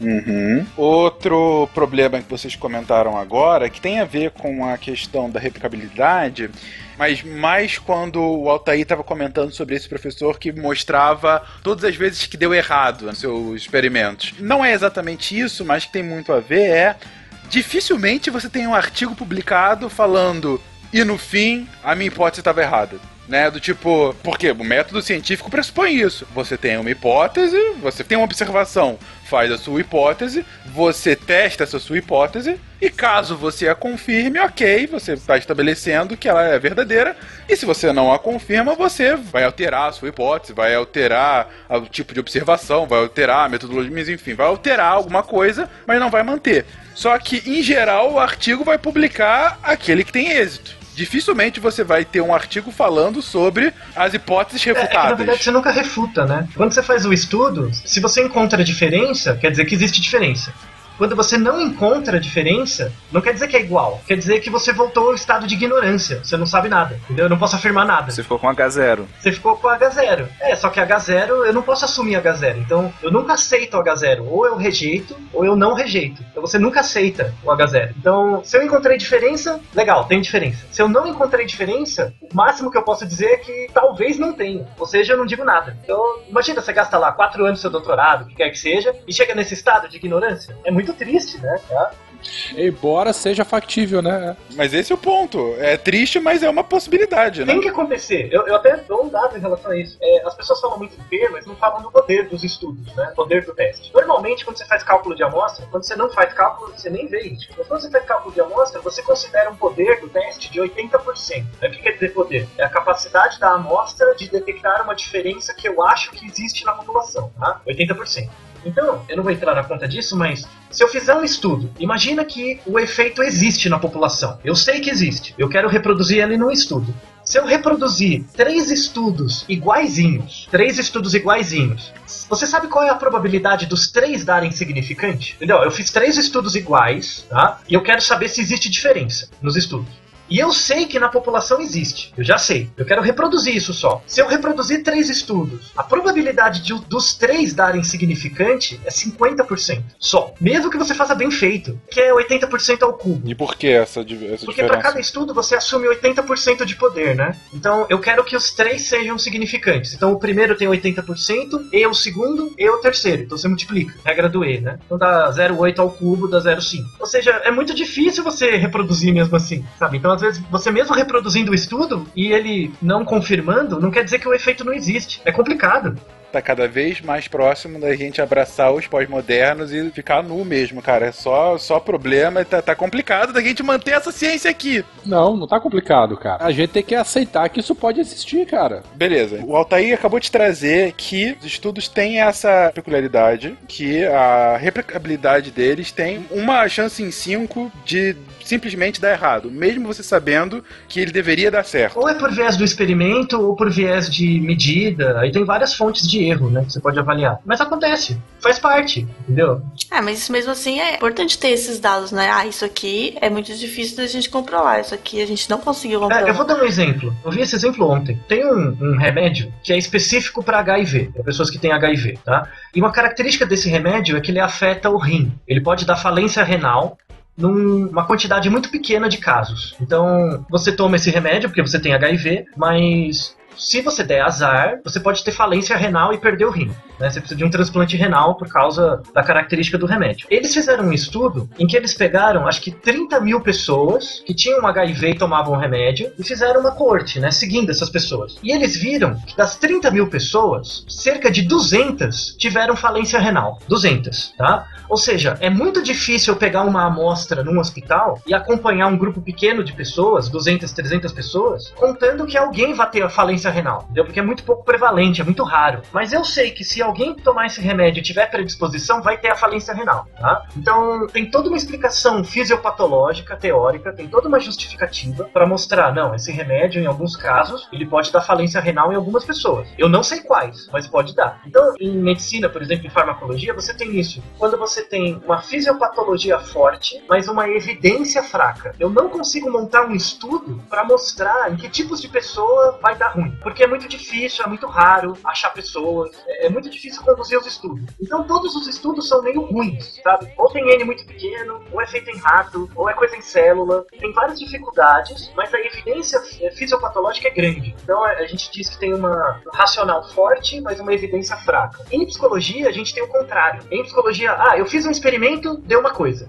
Aí eu fiz outro experimento, deu uma coisa parecida. Então você vai construindo teoria em cima do resultado de experimentos. Ou seja, quando você tem uma evidência forte, mas um racional fraco. Os dois lados têm problemas. E isso é muito importante para o pesquisador, ele perceber esse jogo de validades de estudo. Porque isso é uma coisa que pode ajudar a tentar minimizar esse problema de erros experimentais. É você tentar ter uma justificativa teórica mais sólida. Perfeito. Ou seja, se você é consciente da própria limitação inerente à sua área de estudo, você é consciente sobre a validade da sua própria pesquisa. No final do dia, é isso. No final das contas, senta a bunda e estuda, velho. Não tem conversa.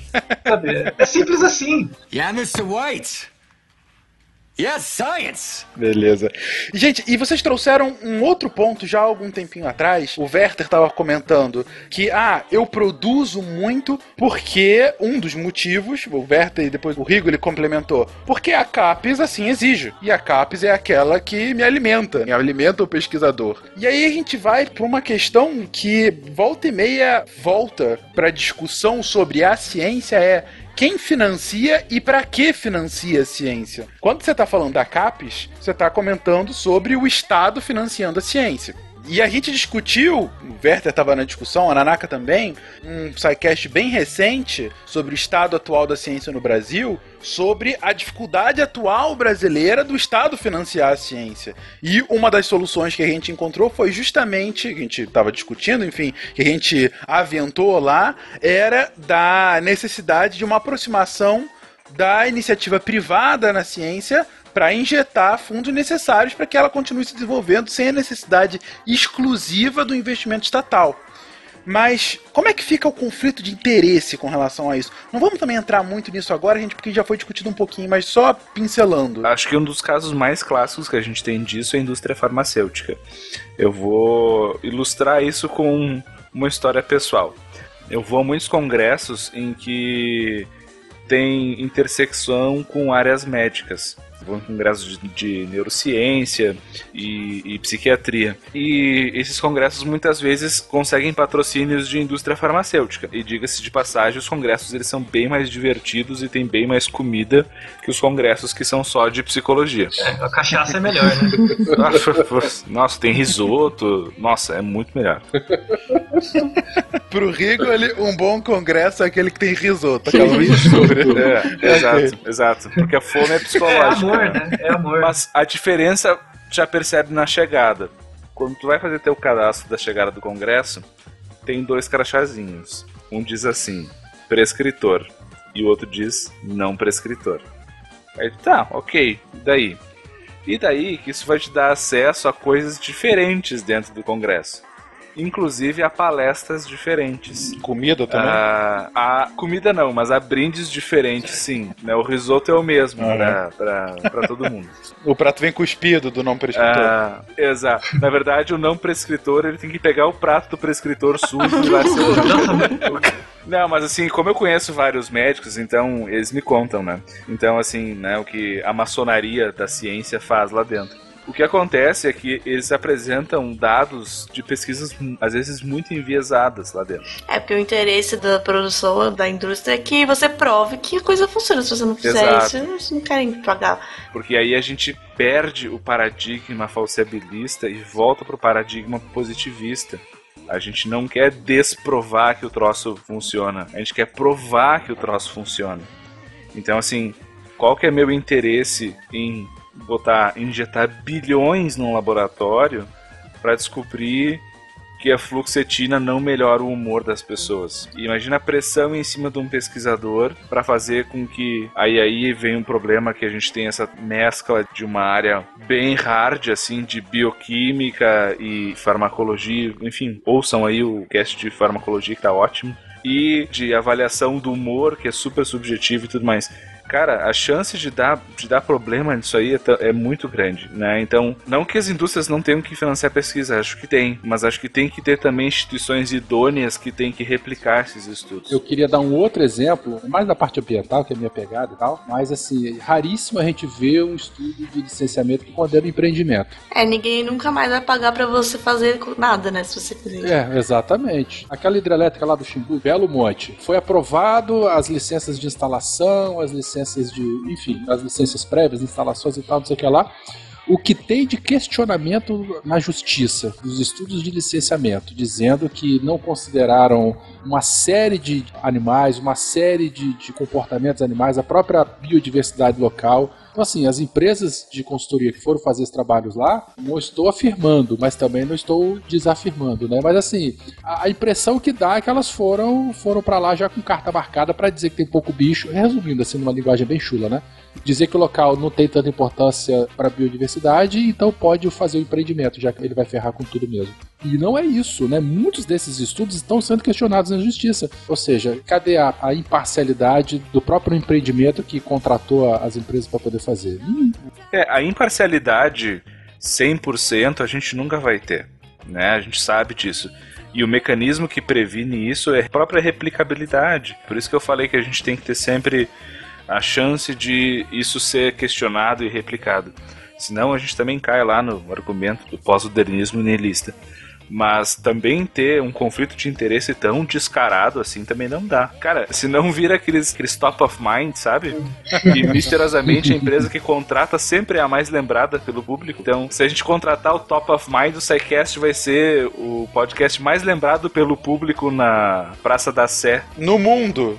No mundo inteiro, exatamente. Inclusive, ouvintes que não falam em português Isso, vão lembrar do na. Chechênia, assim. Exatamente. o, o número de chechenos que ouvem o SciCast vai ser impressionante. Então, acho que esse é um dos problemas, né, que tem. E, e né? diametralmente oposto a isso, quando é um lugar com muito dinheiro, é justamente o mercado de trabalho para o cientista, também comentado nesse episódio sobre o estado da ciência do Brasil atualmente, que é um mercado restrito, né? Você tem um mercado que é a própria academia, que não é um espaço com muitas vagas, e aí você entra naquela tensão que a gente está tendo agora, que a gente explorou bem nesse episódio que a gente comentou sobre a bolha acadêmica, né? Ou seja, muitos graduandos, pós-graduandos saindo da academia ou não conseguindo sair da academia justamente por falta de trabalho. Aí, muitas aspas, no mundo real. Você não consegue sair da academia e você fica preso na sua bolsa científica. É, para começar, não tem o um mercado de trabalho, né? Porque a gente não tem a profissionalização da profissão de pesquisador. Na verdade, os pesquisadores são todos professores que têm atribuições de pesquisador. Não, com algumas poucas exceções, a gente encontra isso em, junto a algumas entidades militares, junto à própria Embrapa, assim, a gente tem alguma coisa sobre isso. Alguns institutos, né? É, os institutos. Você contrata o pesquisador, mas isso é. É raro. É exceção para confirmar a regra. Tem tanto na preparação né, do pesquisador, muitas vezes a pessoa sai da graduação, já vai direto para pós, vai fazendo, vai fazendo e nunca se teve um preparo para ir para o mercado de trabalho tanto quanto as vagas. Não, é muito difícil achar vagas, empregos, né, vagas permanentes para pesquisadores. Porque o que acontece é, vamos chamar um pesquisador para esse grupo de pesquisa porque ele é bom, ele vai publicar isso, ele vai liderar esse grupo. E não, é uma coisa que falta muito, inclusive em grupos de pesquisa acadêmica, são pesquisadores eh, funcionários, assim, que estão lá para fazer a coisa andar, sabe? Realizar os experimentos, até escrever também, mas que ele não tá lá para ser o cara, o líder ou o publicador. Esses pesquisadores que fazem, que vão para academia e tal, normalmente eles conseguem bolsa de dois, quatro anos, que é para fazer aquele projeto. Não é uma coisa que ele sabe, não tem garantia nenhuma, não é um emprego fixo. Não estou menosprezando ninguém, tá? Mas, por exemplo, é bastante comum a gente encontrar na academia o técnico contratado, que é funcionário da instituição ou da universidade e tal. Ele não precisa viver de você, ele ganha o salário dele como salário de técnico lá, que a função dele é ajudar de campo e tal, não sei o que lá mas a gente não tem a figura do pesquisador com esse tipo de relação trabalhista. Sim, o técnico faz outro tipo de trabalho, né? É, mas tô falando, mas ele tá lá dentro do laboratório junto com a gente. Em alguns casos, o técnico ele sabe mais do que sim, sim. todos os alunos de, de doutorado ou professor junto. Então, essa é a única parte assim da ciência que eu sou nihilista, mas não pós-moderno. eu acho que o Brasil não precisa de mais doutores, mas ele precisa estocasticamente de doutores. Eu sou da opinião de que você tem que ter poucas vagas para doutores, mas sempre. É impossível todos os bons doutores do Brasil existirem agora. É impossível. Então, em vez de você abrir 20 mil vagas para doutor, abre 2 mil, mas num espaço de 10 anos. E só aqueles que realmente querem fazer ciência que peguem essas vagas. Porque você tem uma questão estratégica. Eu tenho muitas discussões com Ken Fujioka sobre isso que são muito interessantes, assim. Porque ele é um cara da prática, né? Do trabalho, da agência e tal. O mercado no Brasil é muito imaturo para absorver doutores, no ponto de vista não acadêmico. Porque boa parte das empresas não tem um pensamento estratégico. Então, as empresas multinacionais, por exemplo, você pega a Natura, empresas de telecomunicações, eles têm um planejamento estratégico. A gente vai estar aqui daqui a 20 anos, quando que vai ser a nossa empresa? Só que esse planejamento estratégico, ele vem, as implementações disso vêm de fora, não é desenvolvido no Brasil. Então, você sabe que o Google vai durar 20 anos. Ele já é grande o bastante para durar 20 anos. Então, tem pessoas lá, tem pessoas com doutorado, pós-doutorado, pensando: o que, que a gente vai fazer? Como que o Google vai crescer daqui a 20 anos? Aqui no Brasil você não tem isso, é um pensamento muito mais imediatista mesmo, ou vem já de fora. Então, eu acho que o doutorando e o doutor não tem espaço no Brasil ainda. Por conta da maturidade do mercado mesmo. Eu tenho vários colegas que têm doutorado e vendem esfirra. E você tem que mandar real nisso. Então, por exemplo, chega um aluno no final da graduação para mim e pergunta: Você acha que eu devo fazer pós-graduação? Eu sempre, sempre falo não. Eu acho que não. Sim, na real, eu acho que não. Se você tem dúvida, não faça pós-graduação. Tá? No máximo faz um mestrado, dois anos, dá aquela tapeada, você vai aprender umas coisas legais e vai pro mercado. Se você não tem dúvida de que você quer fazer pós-graduação, você não vai me perguntar. Você pega e faz. Mas se você tem dúvida, não vale a pena, não compensa. Porque assim, nós somos divulgadores de ciência também. Divulgar ciência é legal, ler ciência, acompanhar as descobertas, da, a ciência é legal, mas o fazer ciência, o dia a dia, é muito, muito, muito chato. Muito chato. Experimentos dão errado, queima a máquina. Não fala isso. é frustrante para. Exato. Acho que a frustração é o sentimento que eu mais tenho atualmente. Isso tem que ficar claro para quem ouve. Fazer ciência mesmo, no dia a dia, é um saco. É um saco. Você tem que ser resiliente. E se você botar numa balança, o gasto energético que você coloca em relação ao ganho que você tem, seja em artigo, seja em tese, o que quer que seja, não compensa. Não é adaptativo, entendeu? Você ser, fazer doutorado. É, então o brasileiro tem muito potencial para ser cientista, né? Porque não desiste nunca. pós-doc no Canadá. Eu tenho um, um amigo meu que defendeu o doutorado agora, foi até da banca dele, ele vai lá pra Toronto também. O experimento dele deu tudo que você puder imaginar de merda, deu o experimento dele. E no final deu certo. O professor lá no Canadá, ele escolheu ele, falou: Não, eu quero esse cara mesmo, porque ele é resiliente. Tipo, se der merda no experimento, eu sei que ele vai conseguir resolver, entendeu? Eu não precisa me preocupar. Ou seja, você brasileiro, vai lá pra fora que os estrangeiros sabem que a gente não desiste nunca. Aquela mensagem Pois pegou. é, eles entenderam. Eu tive a oportunidade de ouvir o Nicoleles numa palestra e ele comenta justamente isso. O orientador dele lá na Duke University adorava ele de paixão porque ele fazia mágica, assim, porque com os mesmos recursos que os outros alunos dele tinham, ele fazia dez vezes mais, porque ele estava acostumado a trabalhar com nada. Ele estava acostumado a trabalhar com tanta diversidade que quando ele chegou lá e tinha recursos, ele fazia dez vezes mais. Ou seja, vocês estão dizendo que o Brasil nos ensina um darwinismo científico que vai nos tornar mais aptos do que o resto do É, científico. tem uma seleção, definitivamente. Tem uma seleção. Né? O orientador, ele quer resiliência e proatividade. O orientador não quer ter o mínimo de dor de cabeça possível com o orientando. né? Então, assim, se você já chega com pergunta e já te- sabe mais ou menos o caminho para você poder responder, pode não ter o recurso, mas depois arruma. Mas já é um grande passo, assim, pra você ser aceito para ser orientado. É, já vou dar um conselho pra vocês. Se você tem essas duas competências, você vai conseguir vaga ganhando muito mais em qualquer empresa. Ah, isso aí. O Altair tá me deixando muito frustrado. Eu saí da empresa pra ir na academia, tô me sentindo muito triste agora. Você não vai poder voltar, né? Erro! Errou! É sempre o trade-off, né? Olha o que essa anta vai fazer, bicho. Eu pretendo, não, mas eu tô só fazendo, ó, eu tô só fazendo mestrado e pretendo voltar depois, se eu conseguir vaga, né? Mas enfim. Não, tá tranquilo. O Brasil tá em crescimento. Foi só uma marolinha. Tá num bom momento. Tá, tá num bom momento político, tá num bom momento político, fica tranquilo. Ano que vem vai ter pibão. Que bom. Um dos problemas que eu vejo no meu dia a dia, assim, que me frustra muito fazendo pesquisa é a falta de compatibilidade e de comunicação entre os métodos usados por vários trabalhos diferentes. Por exemplo, eu trabalho muito com softwares, né? Então, cada pesquisa tem lá um objetivo científico, ah, eu quero descobrir por que disso. E aí, ah, não tem nenhum software que me ajude nisso, eu vou criar meu próprio. E aí faz o seu próprio software, não sei o quê. E aí tem vários softwares que fazem coisas parecidas, só que cada um não é exatamente porque um precisa, o outro precisa. E eu sinto muito falta de, tipo, um- hoje em dia já tem algumas empresas que fazem isso, mas empresas que ofereçam produtos para os cientistas. Fala assim, ah, ah, que tipo de pesquisa estão fazendo, que tipo de resultados eles precisam, que tipo de análise eles precisam. Então vamos criar algo que seja padronizado para conseguir fazer isso. Tipo uma ISO de métodos científicos. Nossa, ia facilitar tanto. Principalmente em estatística. Eu testo uns cinco softwares diferentes todo dia. Pô, a gente podia conversar mais sobre isso.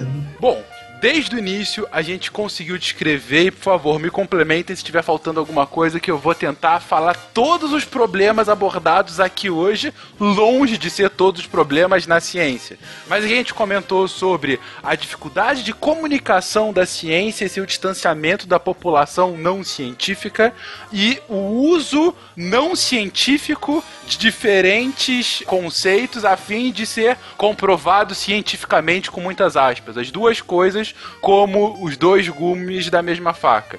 A gente comentou sobre o problema atual, o problema de sempre, na verdade, do cientista em estabelecer a sua base epistemológica, de conhecer o seu método e de reconhecer como o seu método pode ajudar na sua pesquisa.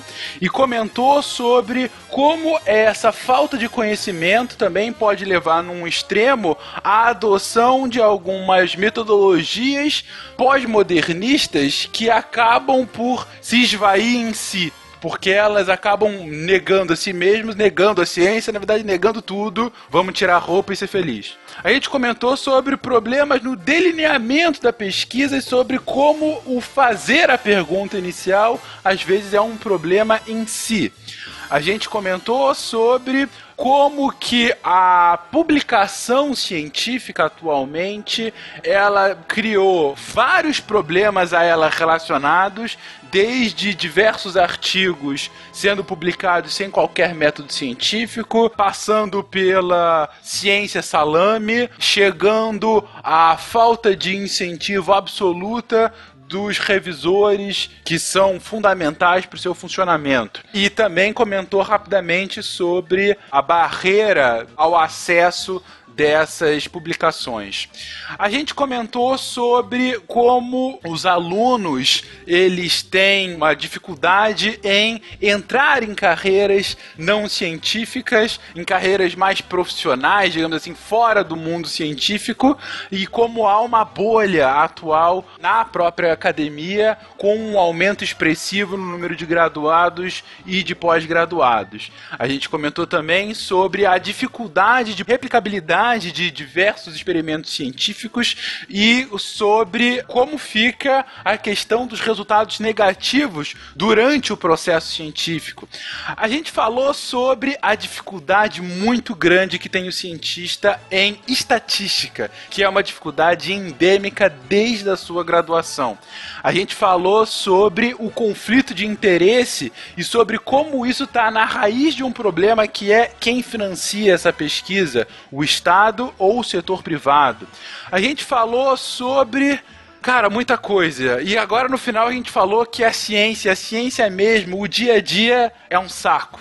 Então, se você fala que gosta de ciência, muitas vezes você está falando que gosta da frasezinha, do meme que vem com a frase inspiradora do Carl Sagan, do Neil deGrasse Tyson ou da Clarice Lispector, não sei, mas não da ciência em si, do fazer a própria ciência. E eu tô sendo um puta do hipócrita porque eu tô fora da academia há muito tempo e eu tô aqui falando nesse meu ar altivo. Apesar disso tudo, a despeito disso tudo, isso é um cast de comemoração. Então, nesses últimos minutos, gente, por que que apesar disso vale a pena a ciência? Porque quem tem um P pequeno encontra seu espaço, é isso? Isso. É o lugar onde todo pé pequeno tem um lugar. Se você tem um pé pequeno, vem estudar com a gente. Isso. Ok. Eu remeteria pro texto inicial, lá que o Fecas leu no começo do episódio aqui. Em que, cara, tudo que a gente tem hoje é por conta dela. E ela é a nossa vela na escuridão da ignorância, cara.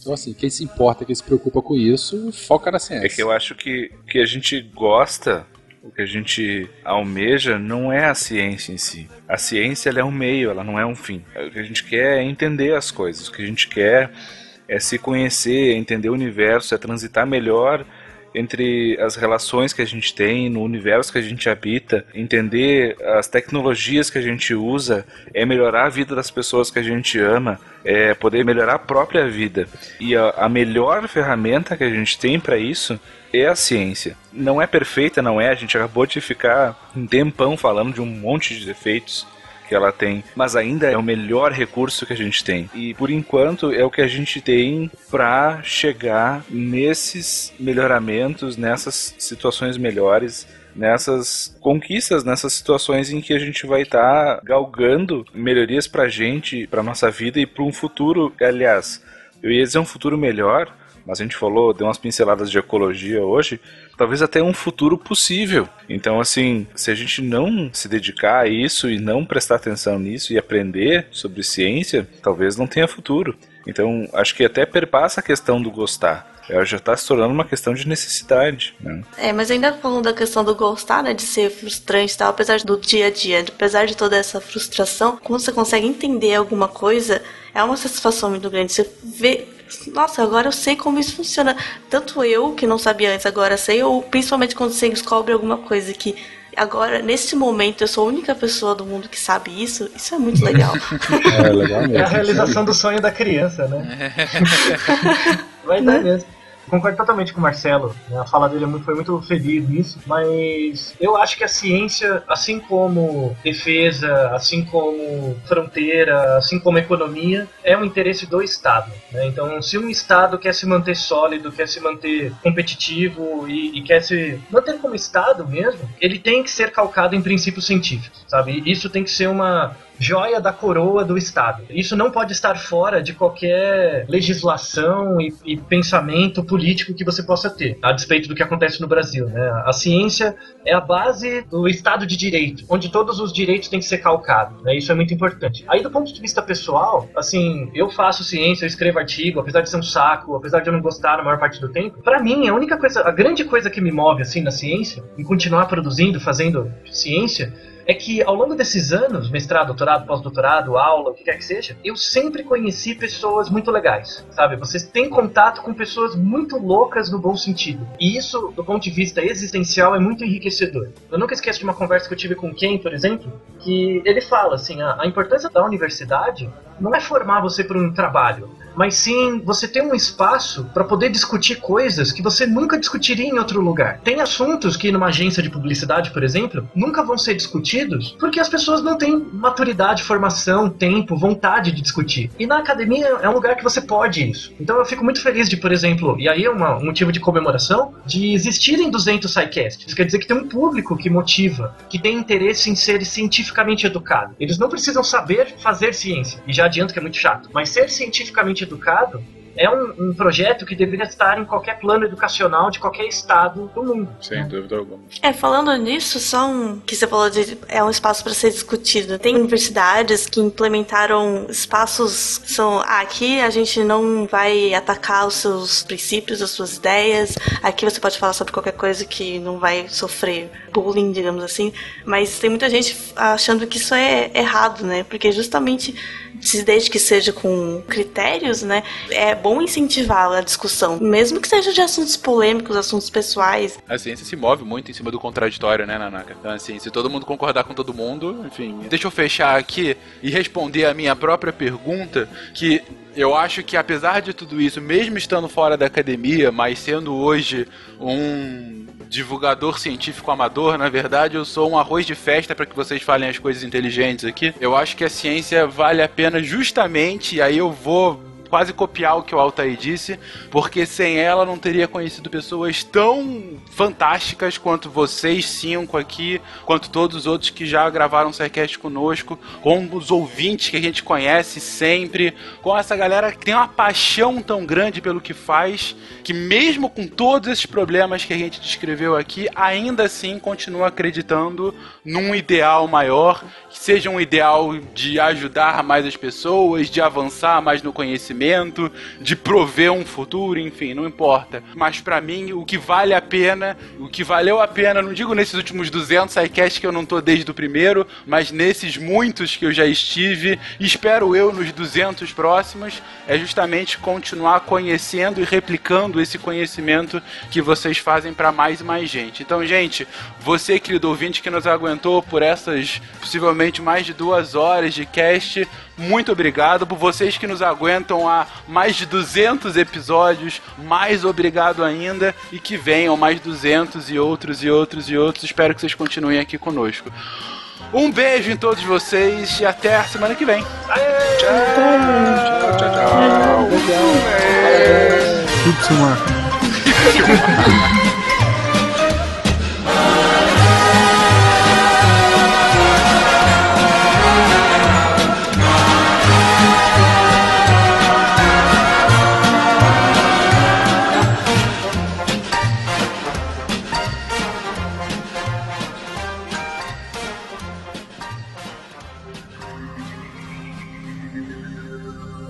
Se a ciência não for divertida, tem alguma coisa errada.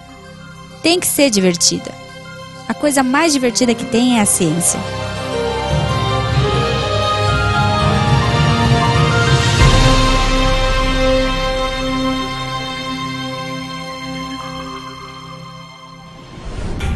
Este programa foi editado por Tapcast. Edições e produções de podcast.